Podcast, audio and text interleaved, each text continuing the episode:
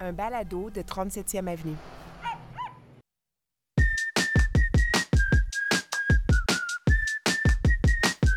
Le dimanche 21 août 2022. Steve Prou avec vous pour ce septième épisode du balado de la culture médiatique. Aujourd'hui, une discussion sur le futur avec Catherine Matisse, mais d'abord, comme chaque semaine, un tour de ce qui a animé nos écrans avec ma fidèle complice de sofa, Isabelle Dittoré-Filion.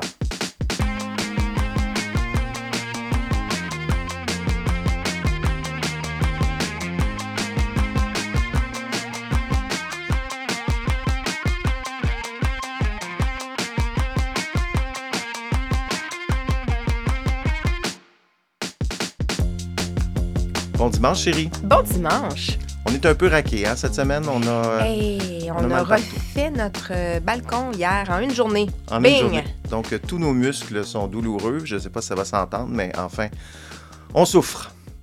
On en a profité cette semaine pour faire un peu de, de rattrapage, notamment en dévorant, en une seule soirée aussi, Oui, euh, une petite série qui nous avait passé sous le nez. oui. Vous voyez? Je ne suis peut-être pas parfaite, mais vous non plus. Ce qui compte, c'est d'être vrai. Lycéens, unissons-nous et ensemble, nous ferons de New Gardens Hills Valley le meilleur lycée en banlieue de Chicago au monde.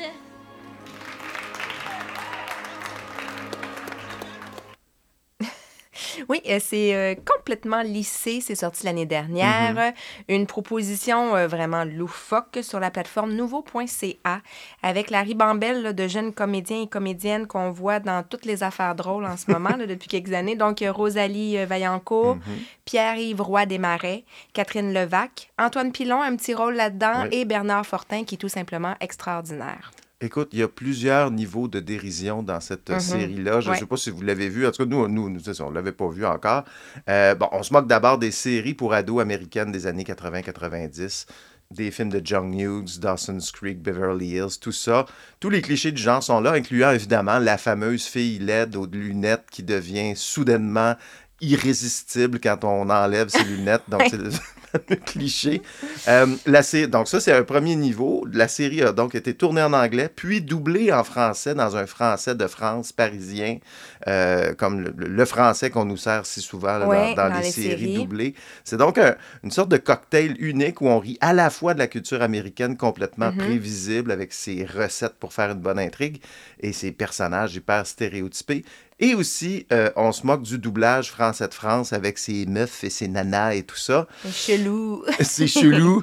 Euh, écoute, on, on se moque au fond de ces deux cultures euh, qui, qui, qui Uh-huh. nous, qui nous imposent leur vision du monde à nous, peuple de colonisés québécois. Je ne sais pas s'ils ont vu ce niveau-là, eux autres, quand ils ont écrit cette série-là, mais moi, c'est ce que j'ai vu quand, quand j'ai regardé ça. Très drôle, ça passe très vite, des, de courts Ouais. épisodes. Oui, nous, on l'avait raté quand c'est sorti. Ouais. Euh, on l'a vu, donc si vous ne l'avez pas vu, c'est vraiment très drôle. Là. Ça se passe en 8 minutes par ça, épisode seulement. Euh, Nouveau a annoncé il y a quelques semaines qu'il y aurait bientôt 10 nouveaux épisodes. Joie. Yes! Ouais. Sinon, ce qu'on a regardé cette semaine. Bon, tu vois bien que j'ai réussi tous les tests. Écoute, si tu veux retourner à ta vie d'avocate, je respecte ton choix. Donc, euh, la série She-Hulk Avocate, une série de Disney Plus sortie le 18 août 2022. Ben oui, on y retrouve dans cette série-là euh, Jennifer Walters, avocate, qui, euh, bon, lors d'un accident, je vous dis pas ce qui se passe, mais son sang va se mélanger avec celui de son célèbre cousin, un certain Bruce Banner, Hulk.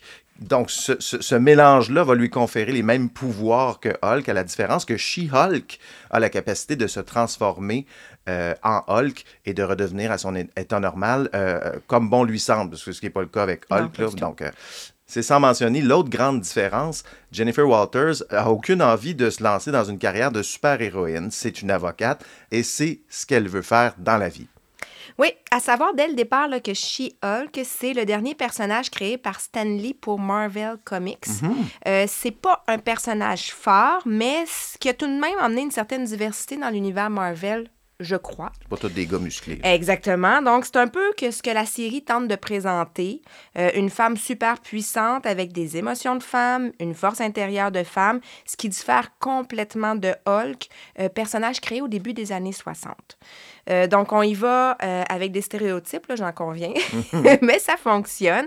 C'est léger, euh, vraiment plus léger que ce qui se fait habituellement dans le monde des super-héros. Je prends par exemple la- une des dernières créations, dans le fond, qui était WandaVision, toujours sur Disney+. Ouais.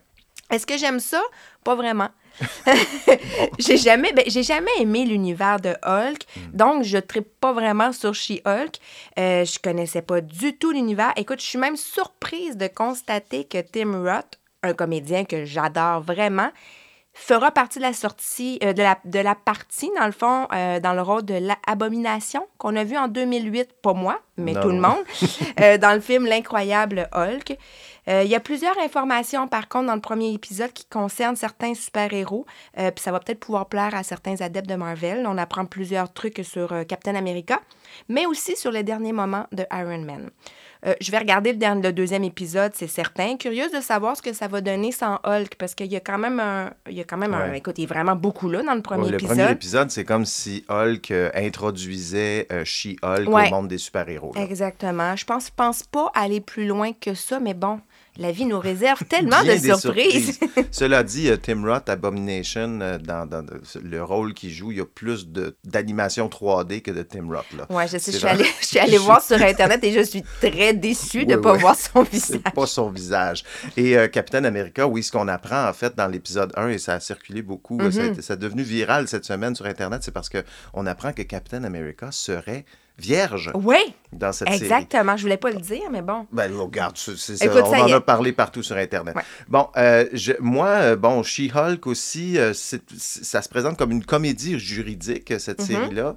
Euh, et puis, il faut dire aussi, tu as, mentionné Stan Lee, que c'est le dernier personnage qu'il a créé, mais She-Hulk a été créé à la même époque que, à l'époque, à la télé, il y avait L'Homme de 6 millions, une série télé qui oui, jouait. vrai. Et ils en ont fait un dérivé qui était La Femme bionique. Mhm. Et à- au même moment, il y avait l'incroyable Hulk aussi à la télévision avec Lou Ferrigno. Oui, on s'en Mar- rappellera. On s'en rappellera. Et Marvel avait, s'était dit, on devrait faire nous aussi un dérivé de Hulk en féminin. Mhm. Et c'est là qu'a été inventé, c'est dans ce contexte-là qu'a été inventé euh, She-Hulk à l'époque. Il y avait l'ambition d'en faire une série dans les années 80, ça s'est jamais matérialisé. Il y a eu l'ambition d'en faire un film aussi avec euh, Bridget Nielsen, c'était au début des années 90. Ok. Bridget Nielsen, c'est celle qui était euh, la femme de Drago dans Rocky 4, l'ex-conjointe de Sylvester Stallone, mon idole. euh, Oui. mon idole Ah oui. de vie. Donc bon le, rôle, le rôle de She-Hulk a été confié par une actrice qui s'appelle Tatiana Mal- Maslany. C'est une Canadienne. Très bonne, hein? Oui, originaire de Regina, en Saskatchewan. Et donc, euh, oui, écoute, c'est une série sympathique, c'est drôle, c'est, on, est con- on est vraiment ailleurs là, des, des- des films de super-héros qu'on peut, qu'on peut connaître. Mhm. C'est une, cu- une curiosité, je ne sais pas trop à qui ça s'adresse. Ça ne s'adresse pas aux enfants, ça ne s'adresse pas, euh, pas à nous, manifestement. Là, c'est bon. Euh, c'est correct. Mais les critiques sont très bonnes hein, Oui. sur Internet, donc ça s'adresse à des gens. À des gens. À des qui- gens? Essayez-le, c'est une curiosité. Prochain extrait. Il suffit de vraiment pas grand-chose pour que tout bascule. On pouvait pas éviter ce qui est arrivé après. Qu'est-ce que vous ne pouviez pas éviter, docteur? Vous ne pouviez pas éviter que les gens meurent? Ou vous ne pouviez pas éviter qu'ils se fassent tuer? Cinq jours à l'hôpital mémorial, euh, c'est depuis le 12 août disponible sur Apple TV+. Une mini-série qui comprendra en tout huit épisodes. Il y en a quatre actuellement disponibles. On est en août 2005, à la, à la Nouvelle-Orléans. Il y a un ouragan qui se prépare. C'est pas nouveau pour les habitants. Il y en a souvent des tempêtes, mais là, ils sont pas prêts, en fait, à affronter Katrina qui arrive, un des plus gros ouragans de- des États-Unis. À l'hôpital mémorial, on se prépare à aider les personnes qui viennent s'y réfugier, mais on pense pas au pire. Pourtant, le pire va arriver. On s'entend que Katrina a un bilan de 1500 morts, c'est pas rien. Ce qu'on voit dans la série, c'est un retour sur les cinq jours qui ont suivi l'ouragan, mais en parallèle, l'enquête qui a suivi la catastrophe. Moi, j'aime les séries qui viennent approfondir un peu l'histoire. Cette série fait pas exception. Euh, je connais l'histoire de l'ouragan Katrina comme tout le monde. On en a entendu parler Je m'en- souvenais plus trop trop. Ça Ben, fait quand même non, presque 20 ans. C'est ça. Mais je me rends compte que finalement, je connaissais absolument rien. C'est Ouais. ça. On l'a vu aux Euh, nouvelles. ben oui, c'est ça, mais on savait pas tous les détails. Euh, c'est épouvantable ce que le personnel de l'hôpital ont dû vivre. Ça se ressent dans le jeu des comédiens puis des comédiennes. On sent la peur, mais aussi le questionnement. Qu'est-ce qu'on va faire, bordel? Mhm. Donc, on se rend compte aussi que hum, de vivre quelque chose du genre, c'est impossible de penser à tout. Moi, je fais le parallèle un peu avec euh, ce qui s'est passé avec la COVID-19 au début. Euh, on n'est jamais totalement prêt Non. à ça. On improvise, on prend des décisions. C'est pas toujours les meilleures, mais c'est comme ça. C'est un peu ça qu'on voit dans la série. À noter que cette série se base en fait sur l'enquête qu'a faite une journaliste américaine, Sherry Fink, euh, sur les événements qui ont lieu à cet hôpital-là. Euh, elle a d'ailleurs gagné un prix Pulitzer pour ça. Euh, donc, ça devait être à la base une saison de la série American Crime Story, Ah oui? mais finalement, ça a été acheté par Apple TV. Écoute, moi, j'ai- trouvé ça très bouleversant aussi comme série. Mhm. C'était euh, vraiment très bon. On voit, on voit le chaos, là. Ah, oui, oui. L'eau qui monte, il n'y a plus d'électricité, il n'y a plus d'eau potable, il n'y a plus de climatisation, il n'y a plus de bouffe. Il faut évacuer l'hôpital. Et comment le faire? Il y a pas, les camions ne peuvent pas accéder. Mais non. Il, il- il- il- il se patente une affaire. Il y a, il y un héliport, euh, des hélicoptères Mhm. sur le toit, sur une plateforme, mais la plateforme n'a pas été utilisée depuis 30 ans. Brinque-ballante, toute rouillée. Ils doivent monter, hein, la, la- la fameuse... Les, les bébés euh, préma- prématurés dans leur espèce de... de je sais pas comment ils Écoute, ça, pas, leur le, le- en chariot. tout cas, le chariot immense. Des le- escaliers en colimaçon Ça pas de pour aller monter. ça jusqu'à Ouais. l'hôpital, euh, jusqu'à l'hélicoptère qui attend. Euh, en tout cas, ça devait être quelque chose de complètement cauchemardesque, ces, ces fameux cinq jours. Regardez cette série pour se replonger aussi, aller au-delà de, aller au-delà des nouvelles. Hein, nous, on se rappelle de l'ouragan Katrina, on a vu ça aux nouvelles, bon, ça avait l'air bien épouvantable. On se souvient de Céline Dion, hein, Take a kayak. Take a kayak! On se souvient de ça, mais ceux qui l'ont vécu, euh, c'était vraiment quelque chose de- de- de- de catastrophique, d'épouvantable, apocalyp- apocalyptique. Donc, euh, cinq jours à l'hôpital mémorial, très bonne série cette semaine. Très bonne série, oui. Prochain extrait. Were you very close? Yeah, he was our brother-in-law. My condolences, Mrs. Williams. Oh, onion. It's like you knew I was coming. Did you? Sœurs complices, donc Bad Sisters en anglais, une comédie noire britannique à voir sur Apple TV+, depuis vendredi, donc le 19 août. C'est l'histoire de cinq sœurs qui sont comme les cinq doigts de la main et d'un beau-frère toxique, Oui. ben, vraiment toxique. À la mort du beau-frère qui meurt un bon moment donné, euh, il y a deux vendeurs d'assurance qui veulent pas verser le montant d'assurance souscrit par le beau-frère, un gros montant. Ils décident donc d'enquêter sur cette mort qu'ils jugent suspecte. et nous voilà dans une intrigue à la Who Done It où l'on cherche à découvrir, dans le fond, qui a tué celui euh, qu'on nomme dans la série le gland.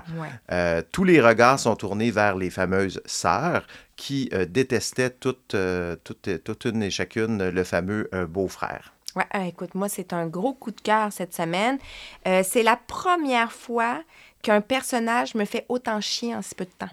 C'est vrai, ça hein? n'a pas pris de temps que je l'ai détesté. Deux répliques, voilà. John Paul Williams, un nom à retenir. Le beau-frère toxique, c'est, il est exécrable, c'est peu dire. On s'entend que son bu- but, dans le fond, c'est de foutre la merde un peu partout où il passe.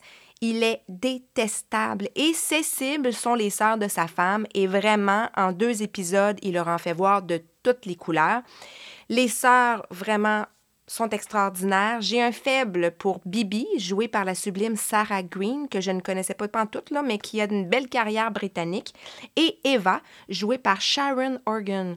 Euh, c'est la plus vieille, la plus âgée, qui s'est occupée, dans le fond, de toutes, euh, toutes ses sœurs là, dans toute sa vie, qui est la cible par excellence de JP. Euh, c'est d'ailleurs elle, Sharon, qui a écrit et produit cette série. Ah. J'étais pas au courant. Non. Elle a aussi réalisé là, la célèbre série Catastrophe, que j'ai pas vue non plus, mais qui est quand même très populaire sur les médias. J'aime aussi beaucoup le vendeur d'assurance joué par Brian Gleason. Gleason, c'est ça qu'on dit? Gleason, ouais. Ouais. Qui a pas un sou, puis qui est vraiment à la limite intrusif là, dans tout ce qu'il fait. Euh, à noter que Brian, c'est le fils de Brandon Gleason. Oui. Ouais, Gleason? Ah, je te donne encore. Euh, Ah, S'il y a juste un S, on va dire Ok, Zun. OK, Gleason.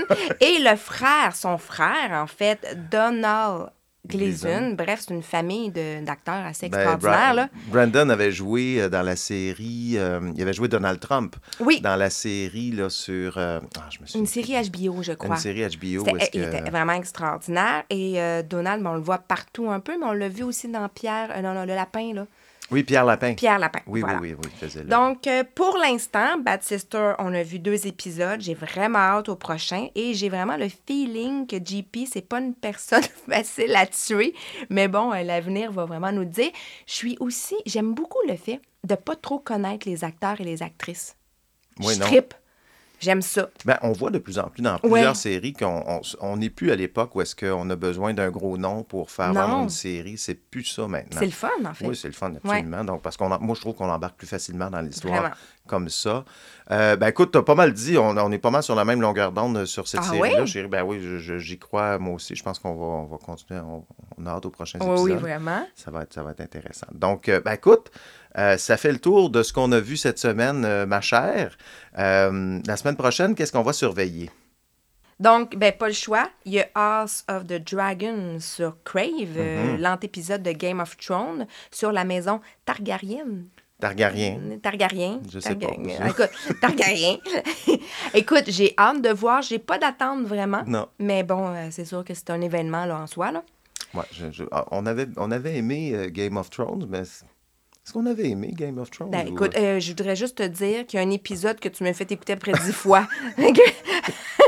Bon. Oui, mais, oui, je me, mais je me souviens que ça, ça s'était comme terminé un peu. un Ben peu oui, poche. on avait moins aimé. Tu sais, moi, je pense que les premières saisons étaient très, très bonnes. Ça avait fini un peu bout, bout. Ouais, ouais, Ah, c'est juste ça. On n'aura pas le choix de parler aussi la semaine prochaine de encore Sylvester Stallone. Euh, le Samaritain, Oh. euh, film qui va sortir le 26 août sur Amazon Prime. Je ne sais pas ce que c'est, mais moi, je, je- regarde, il est rendu à quel âge, là, Sylvester Stallone, dans, dans les années 60, dans les, la soixante-dizaine. Ouais, ouais. Je vais regarder tout ce qu'il va faire jusqu'à la fin de, ses jours. Je, je l'aime d'amour. Hey, merci, chérie. Merci à toi. On se retrouve sur le, sur Sur, le le divan. sofa- sur un divan près de chez vous, près de chez nous.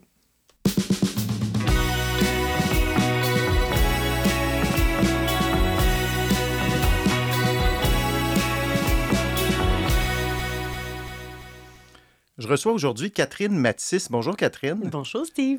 Catherine évolue dans le monde des médias depuis 2010 environ. C'est quoi tu as sorti? Oh, c'est plutôt que ça. Plutôt que ça? Ah oui, oui, 2003 OK. en- environ. Je me suis fié à ton LinkedIn, moi. Là. Oui, c'est peut-être pas à jour. Merci de me le souligner. Ben, en tout cas, la dernière, la plus, la plus vieille expérience que tu as, c'est euh, chroniqueuse à l'émission Monsieur Net avec euh, le grand Denis Talbot. Tu as fait ça en 2010. Tu as aussi enseigné à l'UCAM pendant quelques années. Toujours des choses reliées aux nouvelles technologies. C'est pas mal ce qui colore ta carrière, ton passion pour les nouvelles technologies, les, les TIC et tout ça. Tu as été pendant sept ans d'ailleurs euh, chroniqueuse à La Sphère, l'émission technologique de Radio-Canada qui n'existe plus. hein. C'est fini, ça? Oui, voilà. Donc, c'est vrai que c'était plus technologique que, que, que scientifique ou Ouais. environnemental, un peu ce qui est devenu la nouvelle mouture euh, qui s'appelle moteur de recherche. Moteur de recherche, Ouais. voilà. Avec Mathieu Dugal qui était. à Toujours à la barre. Donc, tu as fait ça. tu as été de- ces trois, quatre dernières années au Fonds des médias du Canada. C'est là qu'on s'était parlé dans ce balado il y a un an, deux, un an et demi, en fait, au- à la publication du rapport annuel des tendances dans l'industrie des écrans. On va en parler un petit peu tantôt. Tu as quitté le Fonds des médias du Canada, puis t'es maintenant, tu t'es lancé en affaires. Agent libre. agent libre. Euh, tu t'es lancé en affaires. Ton entreprise s'appelle La Société des Demains. Euh, Explique-nous ce que c'est, parce que je, je voulais t'inviter pour que tu nous parles de ce nouveau projet d'affaires. Donc, qu'est-ce que c'est la Société des Demains? Avec grand plaisir. D'abord, merci de l'invitation. Euh, oui, la Société des Demains, ben, c'est justement, c'est la suite, c'est mon prochain chapitre et c'est un projet que je caresse depuis très, très, très longtemps. Euh, C'est euh, vraiment pas très loin de ce que je faisais au Fonds des médias du Canada et, et de ce que je faisais même comme journaliste spécialisée en nouvelles On technologies. précise que tu étais directrice de la veille. Voilà, la- de la veille des stratégique, veille oui. stratégique. Et, et le, le poste, c'est un peu euh, muté au fil du temps, là. Et mon dernier titre, c'était justement directrice euh, de la prospective et de l'innovation. Et donc, c'est un peu autour de ces termes-là euh, que je vais camper le sujet de la Société des demain parce que c'est une entreprise euh, qui veut aider les autres entreprises, des industries créatives, mais pas que, à essayer de voir plus loin. Donc, la prospective, ce sont des méthodes éprouvées, là, j'ai rien inventé, euh, mais ce sont des méthodes très rigoureuses qui permettent d'imaginer autre chose que ce qu'on voit poindre à l'horizon. Donc, souvent, on a l'impression que le futur, c'est quelque chose qui va nous arriver. hein, Mhm. qu'on va subir et qui va arriver coûte que coûte. Il faut juste s'adapter puis essayer de, euh, de faire du mieux qu'on peut avec ce qui va arriver. Et donc, la posture de la prospective est très différente. La posture de la prospective, c'est de dire, ben, on ne sait pas ce qui va arriver et si on inventait ce qu'on voulait qu'il arrive. Donc, c'est une manière de se préparer à toutes sortes d'éventualités, des bonnes comme des mauvaises d'ailleurs, mais surtout de les voir venir. Donc, la, la prospective, c'est de la préparation. C'est une meilleure préparation à ce qui n'est pas encore arrivé. Ça existe déjà, tu le disais, il y a déjà des méthodes qui existent pour ça. Est-ce que ça existe au Québec? Est-ce qu'il y a des entreprises au Québec qui font ça? Ben, il y a très peu euh, d'entreprises qui sont spécialisées là-dedans. J'ai pas trouvé d'entreprise qui ne faisait que ça, euh, un peu comme se targue de le faire la Société des demain. Là. Euh, il y a certaines entreprises de planification stratégique qui ajoutent un volet de prospective. Il y a certaines euh, entreprises de veille stratégique qui également tentent d'ajouter un petit peu de prospective à leur offre. Mais on sent que le fruit est mûr. La pandémie a ouvert toutes sortes de portes, Ça, on pas notamment... vu venir, ça, celle-là. Ben justement, ben justement, il y a beaucoup de gens qui sont rendus compte à quel point ils n'avaient pas vu venir la pandémie et tous les bouleversements qui s'en sont suivis.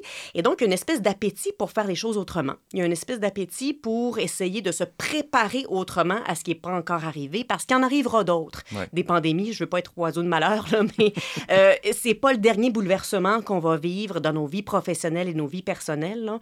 Euh, et donc, il y a peut-être un moyen, et il y a assurément un moyen de faire les choses autrement. Et donc, c'est là qu'on arrive un peu dans cette conjoncture de changement, de perturbation, d'incertitude, avec euh, des clés de lecture qui sont un peu différentes de celles qu'on connaît habituellement au Québec. Tu n'es pas toute seule là-dedans.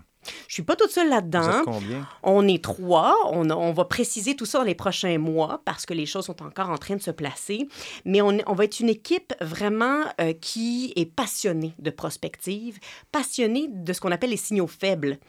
Les Bon, signaux faibles. quoi. Ça. oui, absolument. Écoute, c'est un ingrédient essentiel là, dans la potion euh, de la prospective parce que les signaux faibles, c'est essentiellement tout ce que tu ne cherches pas et que tu devrais pourtant savoir. Donne-nous un exemple de signal faible, par exemple. Par exemple, euh, bon, il est souvent question de l'industrie des écrans. On est dans un podcast qui s'appelle Oui. Les écrans. Allons-y avec les écrans. Un signal faible, ça pourrait être par exemple des expérimentations qui se font autour euh, d'écrans euh, qui permettent d'accéder au goût.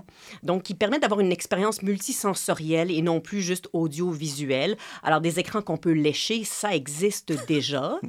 Euh, Steve, je te l'apprends peut-être. Euh, mais- J'ai senti qu'on des peut images. Non, mais je vois tellement de potentiel dans l'industrie de la porno pour ça. là. Ils Ah, vont prendre mais- ça, là, c'est sûr. Heureusement qu'elle est là, l'industrie de la porno. Hein? Elle arrive souvent en premier dans toutes sortes de choses. Euh, mais bref, euh, donc ce- c'est le genre d'expérimentation qui nous permettent de d'imaginer ce que ça pourrait devenir si ces innovations-là venaient, venaient à en, en être généralisées dans la société. Donc c'est ça un signal faible. Un signal faible, c'est une, pe- une petite parcelle de possibilités qui, euh, si elle en venait à être généralisée, pourrait vraiment changer la donne. Et donc, nous, c'est à la recherche de ces signaux faibles-là qu'on est constamment. Donc, quand on se fait approcher, quand, on, quand les gens nous demandent, oui, mais moi, je veux savoir ce qui s'en vient dans mon industrie, je vais te dire ce qui s'en vient dans ton industrie, mais je vais surtout aussi te dire ce qui s'en vient à la périphérie de ton industrie que tu ne surveilles peut-être pas parce que c'est pas ta tasse de thé, euh, mais on vit dans un système, on vit dans un écosystème et tout est interrelié.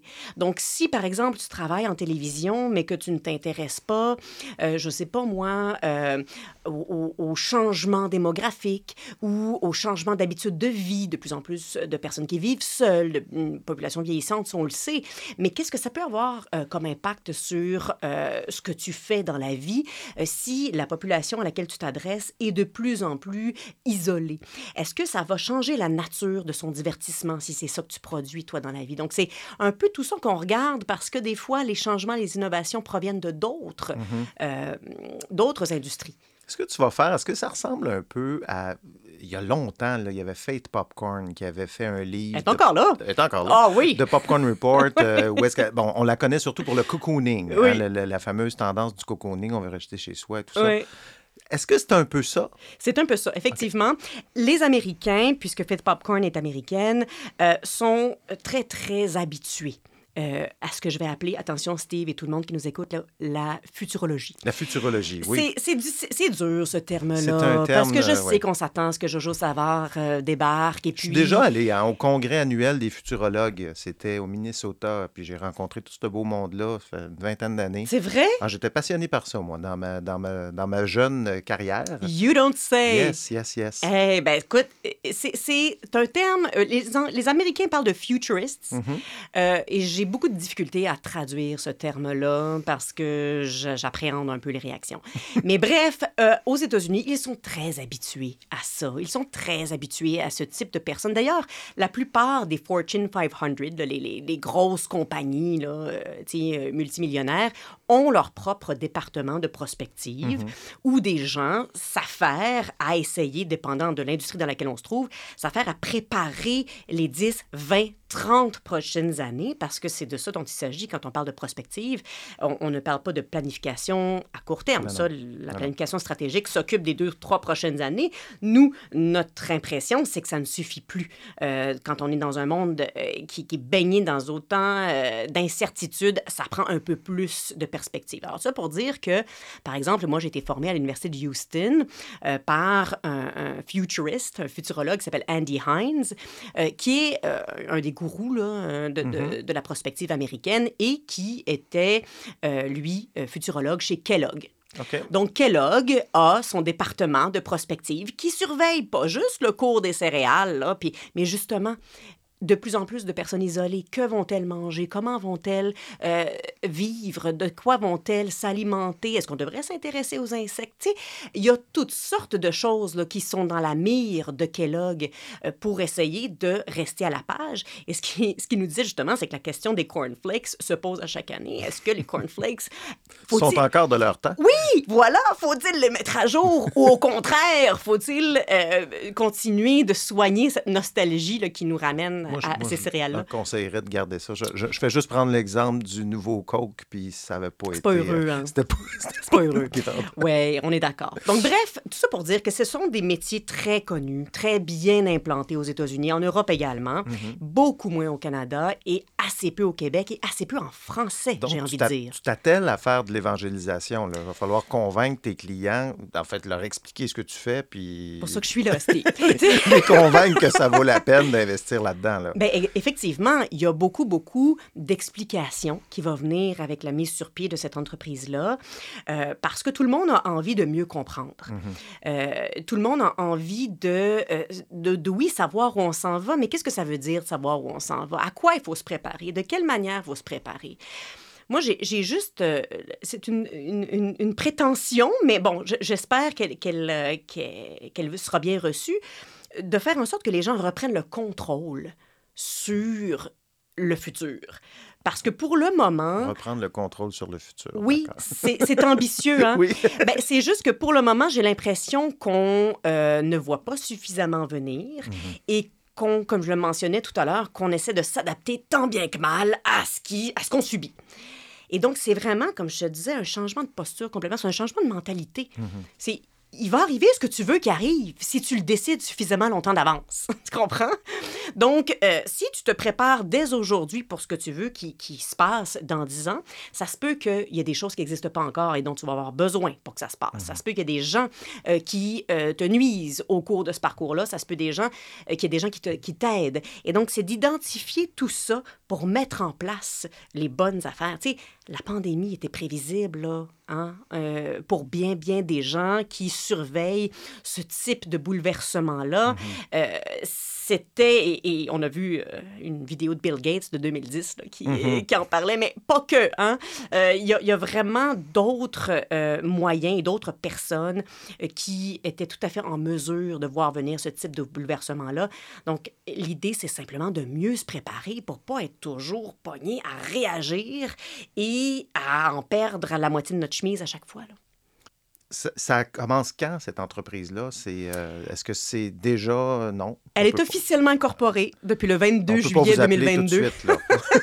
on peut pas, on, peut, on peut pas vous appeler tout Ben, de suite. Là. C'est-à-dire qu'il y a des gens qui ont pris de l'avance. Ah oui? Oui. Bon. Et on a déjà un carnet, franchement. Tabarnouche, euh, fun, un ça? peu, un peu rempli jusqu'au printemps 2023. Oui, on va pas se plaindre. OK, Quel genre d'entreprise vous visez? C'est, des grandes entreprises? J'imagine que c'est des grandes entreprises qui vont euh, solliciter vos services. Ou là. des grappes d'affaires, OK. ou des associations, effectivement, euh, sectorielles, euh, des, des gens, finalement, qui, ont, qui doivent se poser des questions de planification un peu plus sur le long terme. Donc, euh, quand il est question d'organiser des lacs à l'épaule euh, pour certaines entreprises, plus grandes entreprises, mais aussi, comme je te disais, grappes de plus petites entreprises, Mhm. là, surtout dans les industries créatives. Mhm. C'est souvent comme ça qu'elles se regroupent là, à travers de- diverses associations.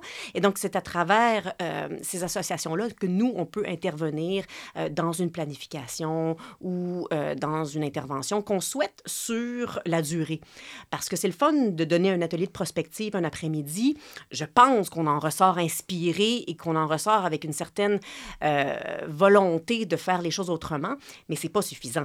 Il faut euh, non seulement avoir envie d'élaborer des scénarios pour la suite, mais il faut aussi savoir les implanter et, euh, et se situer un petit peu là, dans une dans une perspective d'action. tu sais. OK. Et pour ça, ben, il faut que les dirigeants embarquent, il faut que ça prend... Une culture d'entreprise. Votre travail de consultation, ça va être essentiellement on- un accompagnement, j'imagine, quand même à long terme, parce que là, tu parles qu'il faut, faut, il faut élaborer des, scénarios, différents Ouais. scénarios. Il faut voir si- comment les implanter. Vous, vous agissez sur tout ça, là? Il y a une formule qu'on va mettre euh, sur pied et dont on est bien fier parce que j'ai pas l'impression que ça, euh, ça existe souvent de, sous cette forme-là, en tout cas, dans le monde de la consultation. C'est une formule d'abonnement.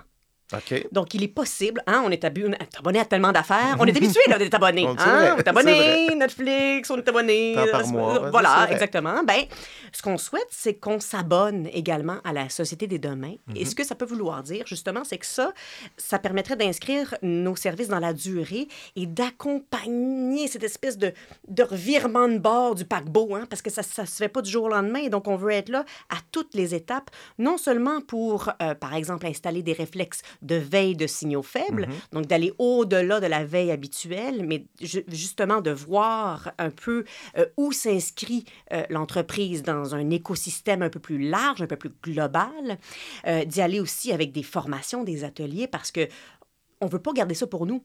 On, on veut que le maximum de gens non seulement comprennent ce qu'on fait, ça serait chouette, mais en plus l'utilisent, l'implantent eux-mêmes dans leur propre organisation ou dans leur propre industrie. Donc l'idée, c'est vraiment de disséminer le plus possible.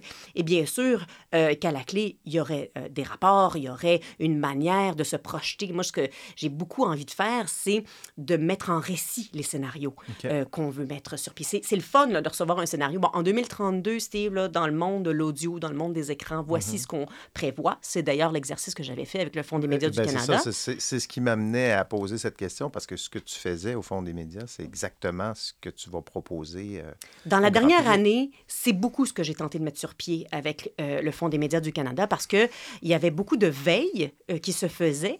Mais pour moi, la veille, ça me laissait sur ma faim. Ce n'est que la première étape, ce n'est Mhm. que le premier pas. C'est l'accumulation d'infos. Bon, sais, c'est de savoir ce qui se passe. C'est ça. C'est tout. Euh, Puis ce qui se passe dans notre industrie. Donc, on regardait pas le pharmaceutique, là. on regardait pas euh, euh, les, industries pétro- pét- pétrolières ou, ou, de mobilité. On restait dans notre giron. Alors, l'idée, c'était vraiment de partir de là, mais d'essayer d'amener ça ailleurs. Parce que l'idée, c'est ça. C'est, on, fait une veille pour savoir ce qui se passe, pour pas être pris au, dépourvu. Mais si on ne met pas cette veille-là au service de quelque chose qui nous permet d'envisager le futur, ben, elle tombe un peu à plat. Donc, c'est ce que j'ai tenté de faire dans la dernière année, effectivement. Je me suis servi de ce temps euh, de pandémie pour me spécialiser, pour vraiment aller chercher toutes les, euh, les méthodes dont je parle et les mettre en place au Fonds des médias du Canada. Et avec le succès qu'on a eu avec ce rapport-là, euh, je sens qu'il y a un appétit. Je ne savais pas comment ça serait reçu, hein, on va être honnête. Non, mais c'est vrai. Je veux dire, on est dans une industrie euh, qui a été bousculé, qui a été bouleversé euh, quand je parle de l'industrie des écrans. Et donc, de leur dire, OK, mais levez le nez de votre ordinateur là, et regardez au loin, ouvrez la fenêtre là, et essayez de vous projeter dans ce qui n'existe pas encore et qui vous fait peur, puisque c'est de l'inconnu. Euh, on ne sait pas comment ça va être reçu et je pense que les gens ont soif d'autre chose. Le rapport dont tu parles, c'est le rapport des tendances dans l'industrie des écrans. C'est quoi Exactement. c'est- ça le titre Exactement. exact. Du Fonds des médias du Canada. Ouais. Rapport qui, en- qui en était à sa dixième édition cette année. Oui. Le dernier que tu as signé, c'est sorti En janvier, oui. En Non, janvier, février. oui. février, en Mhm. tout cas. C'est en ligne. Vous pouvez aller sur le site du Fonds des médias là, du Canada. Vous allez voir, c'est comme c'est une lecture de Bruno Gouliel-Minetti, à qui tu as accordé une entrevue à l'époque, disait que c'était une lecture de chevet. Euh, et je, je suis d'accord avec lui, effectivement, c'est intéressant. C'est des petites histoires. Par, par bouchée. Ça pourrait aussi être une lecture de toilette. C'est à peu près le- chaque histoire, c'est à peu près le temps là, que ça prend. Euh, J'aimerais ça t'amener sur, parce que bon, toi, tu as écrit, quelques textes là, dans, dans ce rapport-là. Euh, cette année, ça s'appelle La Grande Odyssée des contenus. Mhm. Pourquoi ce titre-là? Pourquoi ce titre-là en 2022? Les contenus existaient bien avant. Que- que- pourquoi cette année, vous avez décidé de, de parler de ça? Parce que les contenus euh, et la façon de les considérer évoluent. Euh, ce qui a été longtemps perçu comme un contenu, ce qui a, ce qui a été longtemps perçu comme un auditoire, est en pleine évolution, est en plein bouleversement. Euh, les auditoires sont en train de se transformer, sont en train de participer à la confection des contenus. Euh, il n'est pas encore question euh, de financement par les NFT dans le rapport de cette année du Fonds des médias du Canada, mais ça s'en vient. Et donc, on sent une participation euh, accrue des gens qui consomment les contenus, qui participent à leur, à leur fabrication même. C'est la même chose donc pour euh, ces contenus-là qu'on a longtemps perçus comme étant euh, l'apanage de, de ceux qui les faisaient. C'est-à-dire que c'était le métier de certains de fabriquer des histoires et euh, de les diffuser à d'autres qui allaient les consommer. Mais tout, c'est toute cette relation-là qui est en bouleversement. C'est toute cette relation-là qui est appelée à évoluer euh, parce que euh, il y a de plus en plus de créateurs indépendants, il y a de plus en plus de gens qui n'ont plus besoin de passer par le système officiel, par exemple, de financement, puisqu'il est question du Fonds des médias du Canada. Et donc, c'est intéressant pour un organisme comme celui-là, euh, qui gère euh, des, des millions de dollars et qui les redistribue dans un système qui, a priori, est voué euh, à la conception et à la diffusion de contenu canadien, de s'intéresser à tous ceux qui font du contenu canadien parce qu'il y en a beaucoup qui sont en dehors de ce giron-là. Et donc, c'est une odyssée parce que on est parti de quelque part, on est parti de ce qu'on connaissait, et oui, on s'en va un peu dans un inconnu, euh, inconfortable pour beaucoup, disons-le. Là. Une chose qui, moi, me fait peur, c'est le fameux métavers dont on parle tellement. Je- honnêtement, je- j'ai 45 ans, je pense qu'on a à peu près le, Le pas, même pas âge, te- ouais. pas tellement loin. Euh, sais, il y a un moment où est-ce que tu dis, bon, là, je suis rendu vieux, là, là je décroche. Là. C'est Ça, vrai? ça- le métavers, je pense que c'est le moment, là. Je- je- écoute, j'arrive, je vois beaucoup de gens en parler, mais qu'est-ce qu'on va faire avec ça? Puis je, je vois aussi qu'on est en train de, tu sais, les médias sociaux, ça fait une quinzaine d'années qu'on est là-dedans. On voit tout ce que Mhm. ça a bouleversé comme, comme, comme dans le monde, le clivage aux États-Unis, entre Mhm. les opinions, bon, tout ça. Le- le- le- les médias, comment est-ce qu'ils ont été affectés par les médias sociaux? On s'est lancé là-dedans, tête première, Oui. puis on en subit des conséquences aujourd'hui. J'ai l'impression qu'on est en train de faire la même chose avec le métavers. Moi, je... écoute, je vois zéro intérêt pour faire ça. Là, je- je- Je comprends. Qu'est-ce que tu en penses, toi, du métavers? Parce que j'ai lu ton texte, je le trouvais un peu jovialiste, honnêtement. Euh, il me semble qu'il y a des signaux faibles euh, autour du métavers qui devraient nous, nous agiter Oh, quelques oui. drapeaux. Je, pas, euh, je, ne suis pas fleur bleue non plus. Là. Euh, par contre, oui, j'ai le parti pris de l'optimisme et de la curiosité. Donc ça, puis d'ailleurs, ce sont des valeurs fondatrices de la société des demain. Je pense qu'on ne peut pas envisager l'avenir si on n'est pas à la limite curieux ou euh, vaguement optimiste vers ce qui peut venir, parce que oui, des mauvaises nouvelles, on peut s'en trouver. Ouais. Euh, et tu as parfaitement euh, raison. En ce moment, c'est un peu le free-for-all. Euh, on aurait souhaité que l'expérience du web, au-delà des médias sociaux, là, que l'expérience du web lui-même et de son déploiement soit une leçon pour le déploiement d'autres types de technologies parce qu'on est bien loin de la conception de Tim Berners-Lee qui souhaitait un environnement libre, euh, sans, m- même sans code d'accès, quelque chose de vraiment très, très fluide. Euh, bon, et puis the rest is history, comme disent euh, les Anglais. Et donc, décédé- effectivement, Est-ce qu'il est décédé Non. il n'y a pas longtemps, Monsieur Lee? Il y en a un qui est décédé il n'y a pas longtemps. De, Il y dans les a, euh, du web, oui, là. mais c'était, je pense, le fabricant de la souris Ah, ou ouais. quelque chose, quelqu'un qui tournait autour du, effectivement, des premiers. Qu'est-ce qu'il en dit du web aujourd'hui, Monsieur Lee? Est-ce que tu Ben, sais? oui, ben, il est inquiet comme tout le monde. OK. Euh, oui, il est, il est inquiet comme tout le monde parce que euh, on est dans une espèce là, de, de, de territorialisation du web euh, très, très loin de cet environnement qu'il souhaitait libre et surtout accessible à tous ou au plus grand nombre. Euh, donc là, évidemment, euh, on se retrouve dans une situation où euh, certains ont accès, pas d'autres.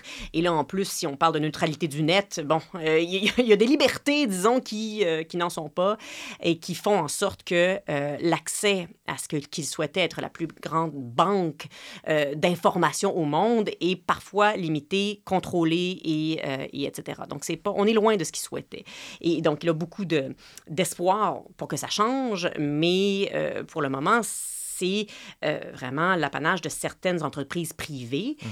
Et tu as raison de dire que ce qui se passe avec le métavers, ben, ça ressemble en tout point à ce qui s'est passé avec le web, c'est-à-dire que on parle essentiellement d'entreprises, beaucoup américaines, mais d'autres également, euh, chinoises et, et- et autres, qui sont en train de créer là, leur petite parcelle de terrain euh, sur le métavers, mais euh, on est loin de cette conception euh, originelle du métavers qui est celle, encore là, d'une espèce de de passage fluide d'un territoire à l'autre où no- notre avatar serait simplement celui qui nous permet d'accéder à tout un chacun euh, sans devoir se reloguer avec un mot de passe et une nouvelle identité. Là. Euh, c'est pas ça l'idée. Là. Et pourtant, c'est un peu à ça qu'on assiste en ce moment. Donc, il y a Oui, encore un décalage entre ce qui était souhaité et ce qui arrive. Oui, puis là, c'est sûr que Facebook, qui ont changé leur nom, ils veulent devenir les rois du... J'ai l'impression que Facebook veut faire ce que Google a fait au début du web. Tu as connu comme moi le web avant Google. Bien sûr, Alta Vista? Et- Alta Vista, Netscape et toutes ces affaires-là. la- Yahoo, euh, la- on allait tous sur Yahoo. Bien sûr. Mais quand, quand Google est arrivé, il a géré le web. Aujourd'hui, la porte d'entrée du web, c'est Google. Le SEO, ça, c'est arrivé avec Google. Tout ça, toute l'industrie du Mhm. web maintenant est, est gérée par Google. Et les médias, so- et les médias sociaux, bon, euh, je pense que, je pense que le Facebook veut faire la même chose avec le métavers. Ils veulent devenir le Google du métavers. C'est un peu ça. Ben, ce que tu dis est intéressant aussi par rapport à toute cette évolution euh, des joueurs importants. Et, et tu l'as mentionné, tu sais, il y en a eu d'autres Mhm. qui étaient très gros et qui étaient, à notre sens, irremplaçables et qui Ben sont oui, tombés. Donc, euh, tout n'est pas fixe. Moi, tu vois, la manière dont j'envisage l'arrivée de Facebook Meta dans cette espèce de, de- de giron-là, c'est un peu comme euh, l'arrivée d'Apple dans euh, la téléphonie mobile. Euh, C'est-à-dire que quand le iPhone a été lancé, c'était absolument pas le premier téléphone intelligent. Là. Il y en avait eu plusieurs autres sur le marché avant. Ça faisait une dizaine d'années que ça existait d'ailleurs, le Il téléphone intelligent. avait jamais, il y en a pas qu'un un comme ça, par contre. Le iPhone. Bien sûr. fait, euh, Alors, c'est là que je dis que ça ressemble peut-être à un moment iPhone, le moment méta. C'est-à-dire que là, tout d'un coup, c'est euh, devenu top of mind, comme Mhm. disent les Anglais. C'est-à-dire que là, euh, tout un chacun, on peut avoir des conversations avec nos mères sur le métavers. Elles ne comprennent pas nécessairement ce que c'est, mais elles en ont entendu parler maintenant. Et, et j'ai l'impression que c'est ça euh, qui s'est déclenché avec Facebook, Meta, Mark Zuckerberg. C'est-à-dire que c'est devenu un sujet de conversation euh, plus généralisé et donc un sujet d'intérêt pour bien, bien des entreprises. Et moi, je pense que c'est là où euh, il faut continuer de faire partie de cette discussion-là parce que sinon, on va, comme bien d'autres choses, devenir un peu les clients d'entreprises américaines et on va essayer de trouver, tirer notre épingle du jeu alors qu'on est à un moment où on pourrait participer à l'échafaudage euh, beaucoup plus. Moi, qui est donc un vieux crouton, euh, est-ce que. y a Quand un- tu dis ça, euh, c'est- gênant pour moi aussi qu'elle a le même âge. Mais en tout cas, toi, toi, t'es dans une autre sphère, là. C'est pas. Mais. Est-ce que je peux en voir des métavers, moi? Bien que sûr. euh, à part Fortnite, là, qui, je sais que c'en est un, là, c'est considéré comme un métavers, mais un endroit qu'on peut aller aujourd'hui pour essayer ça. C'est quoi? Y en a-tu un que tu pourrais nous suggérer? Tu parles d'un endroit physique Ben, ou tu un, parles d'un un endroit... où je pourrais regarder c'est quoi vraiment le métavers. tu sais, Parce que là, j'ai vu le vidéo de Mark Zuckerberg, j'ai trouvé ça bien excitant, mais Mhm.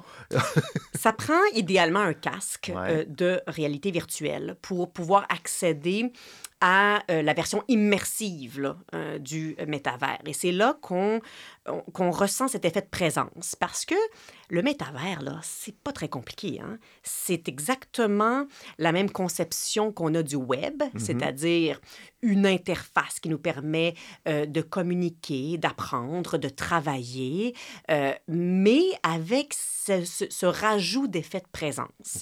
En ce moment, tu m'as proposé, euh, Steve, de faire cette entrevue par téléphone ou par visioconférence ou en personne. ça, ce serait une forme de métavers. C'est une forme de métavers. C'est-à-dire que j'ai préféré venir te voir parce que je préfère l'effet de présence que j'ai en, ta présence, que j'ai quand je suis près de toi. Il, y a plus d'informations qui passent entre nous que si j'étais sur mon écran 2D et toi aussi.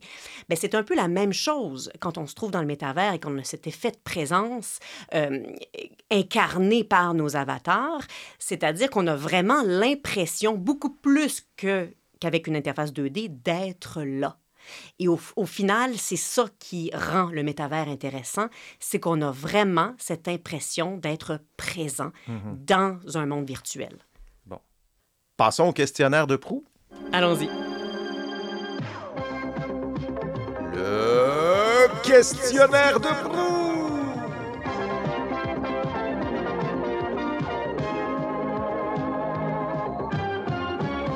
Questionnaire de proue un concept très simple. Je t'ai envoyé une série de questions un peu loufoques sur tes habitudes de consommation médiatique et tu euh, m'as répondu.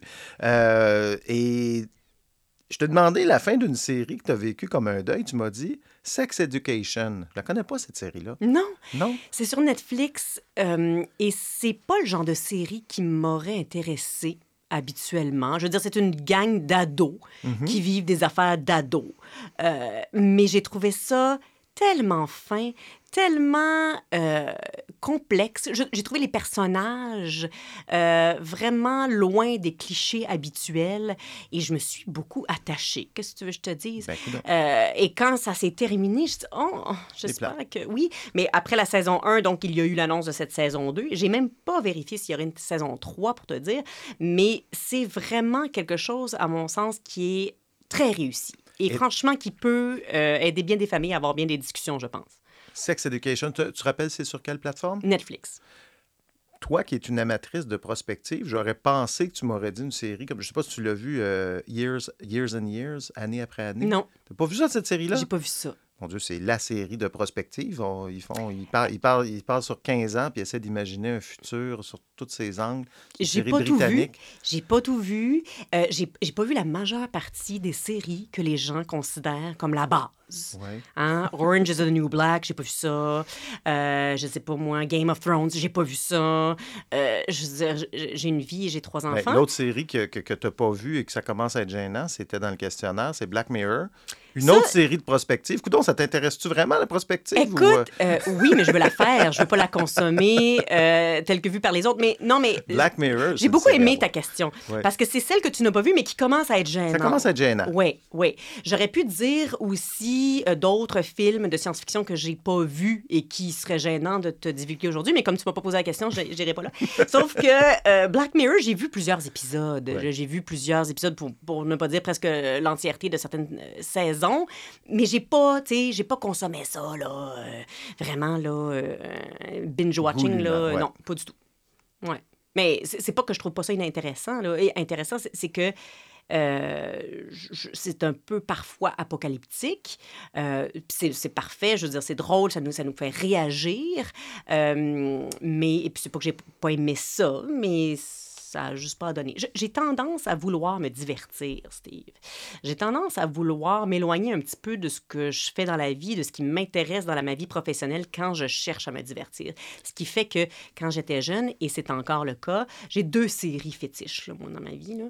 Euh, Star Trek, The Next Generation. Pourquoi ça- Star Trek The Ah! Next Generation? Qu'est-ce qu'elle a, cette série-là? Que Moi, je regarde Star Trek, mais je regarde les vieux, là. Ouais, ben, avant, là, Ouais, avec euh, ben, Captain avec, euh, Kirk. Ca- euh, Captain Kirk, Spock. et c'est- c'est- Ben, j'étais trop jeune, c'est tout. Euh, moi, cette série-là, elle est arrivée. Puis j'ai- c'est drôle parce que pour répondre à ton questionnaire, j'ai regardé les dates. Puis je dis, ben oui, c'est sûr. OK, tu l'as regardé live, J'ai regardé live, c'est ça. Donc, c'est pour ça que c'est celle-là.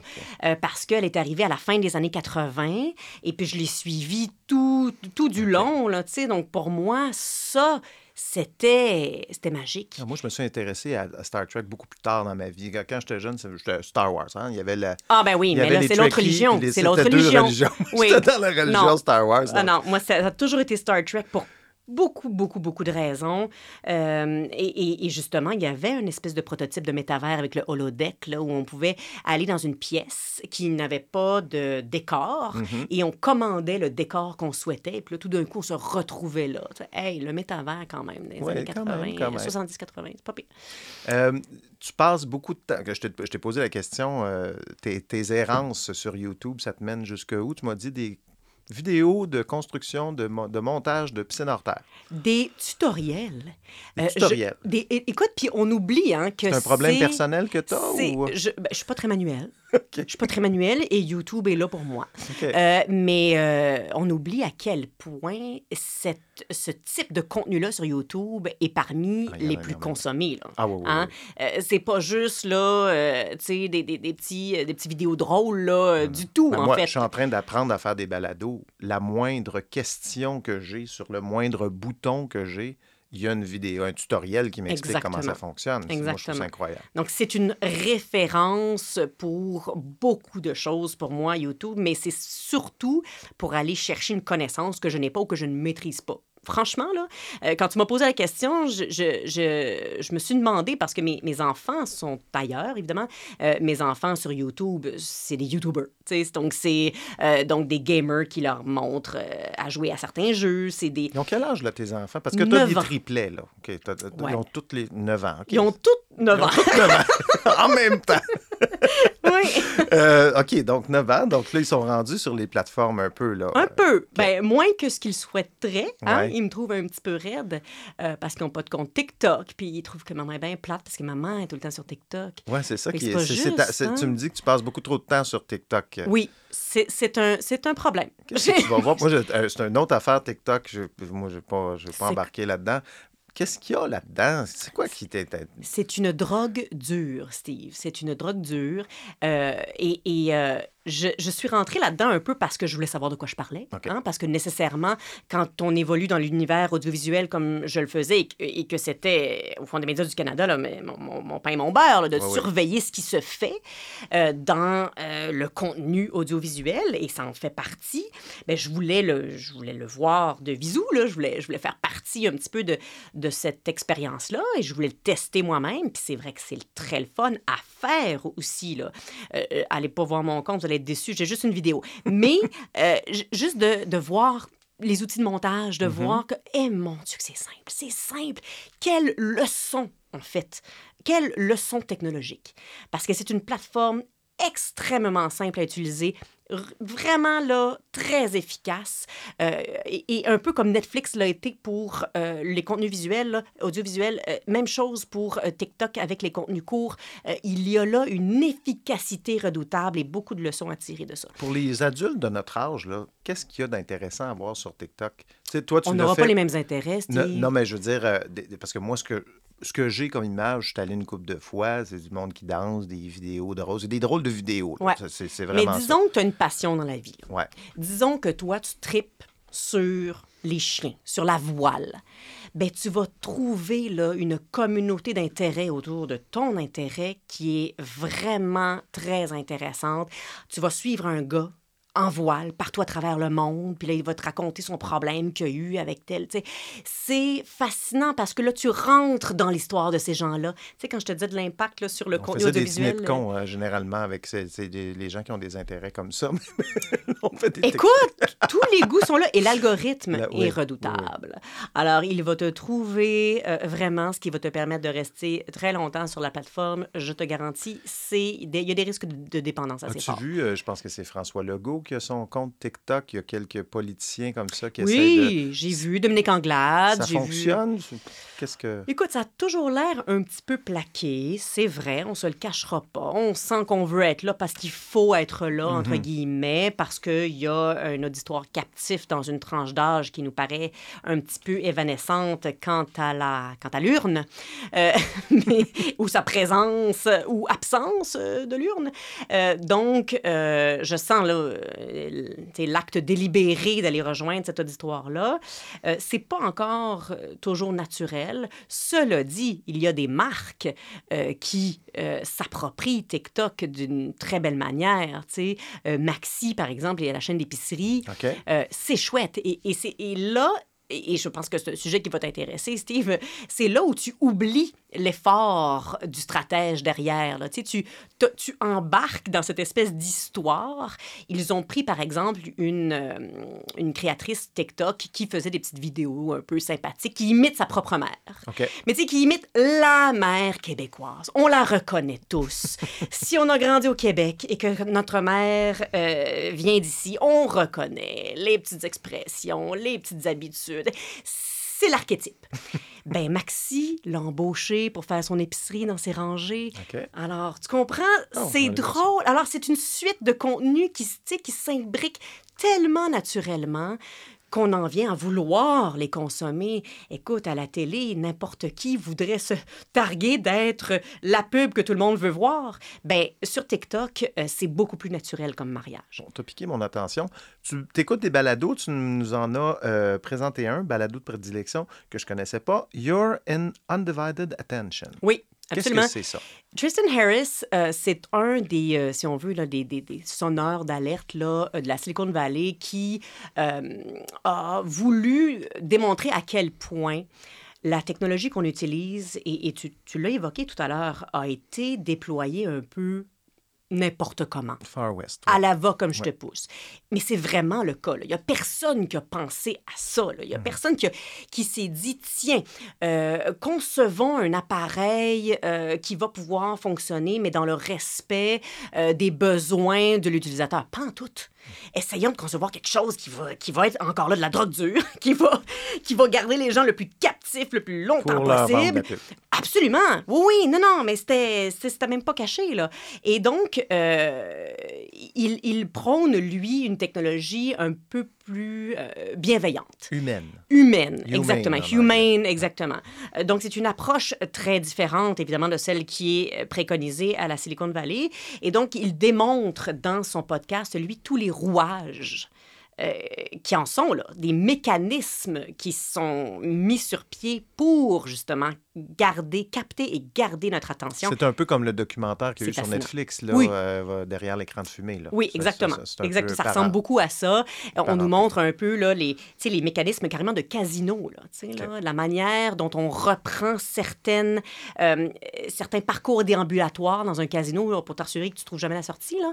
Euh, ben, c'est- il y a- il y a- tout ça est repris, mais à la mode des réseaux sociaux ou des, ou des plateformes. Alors, c'est très intéressant juste de connaître les coulisses de ces réflexions-là. Le balado s'appelle Your Undivided Attention. Attention. C'est sur toutes les plateformes de balado. Moi, je l'ai vu sur Apple Podcast. Hey, Catherine, merci beaucoup de ton temps aujourd'hui. C'est déjà tout. Ben, le écoute, fait quand même 45 minutes qu'on parle. là. On reviendra. On reviendra. ben, j'aimerais ça, oui, effectivement, quand, quand l'entreprise ça là. Je ne sais pas qu'est-ce que tu vas pouvoir nous dire, mais tu sais, peut-être. euh, moi, je suis toujours intéressé, comme je t'ai dit, au- sur le futur, à voir les tendances, qu'est-ce qui Mhm. s'en vient, les signaux faibles, tout ça, c'est quelque chose qui m'intéresse. Donc, euh, oui, absolument, je vais te réinviter. euh. Avec grand plaisir. Merci. Merci à toi. C'est tout pour cette semaine. Merci d'avoir été là. D'ici à la semaine prochaine, si vous avez le temps d'aller nous donner une petite note sur Apple Podcast ou de suivre l'émission, ce sont des petits gestes qui vont nous aider à ce que ce balado rejoigne encore plus de paires d'oreilles. Mon nom est Steve Prou. Le balado Les écrans est une production de 37e Avenue.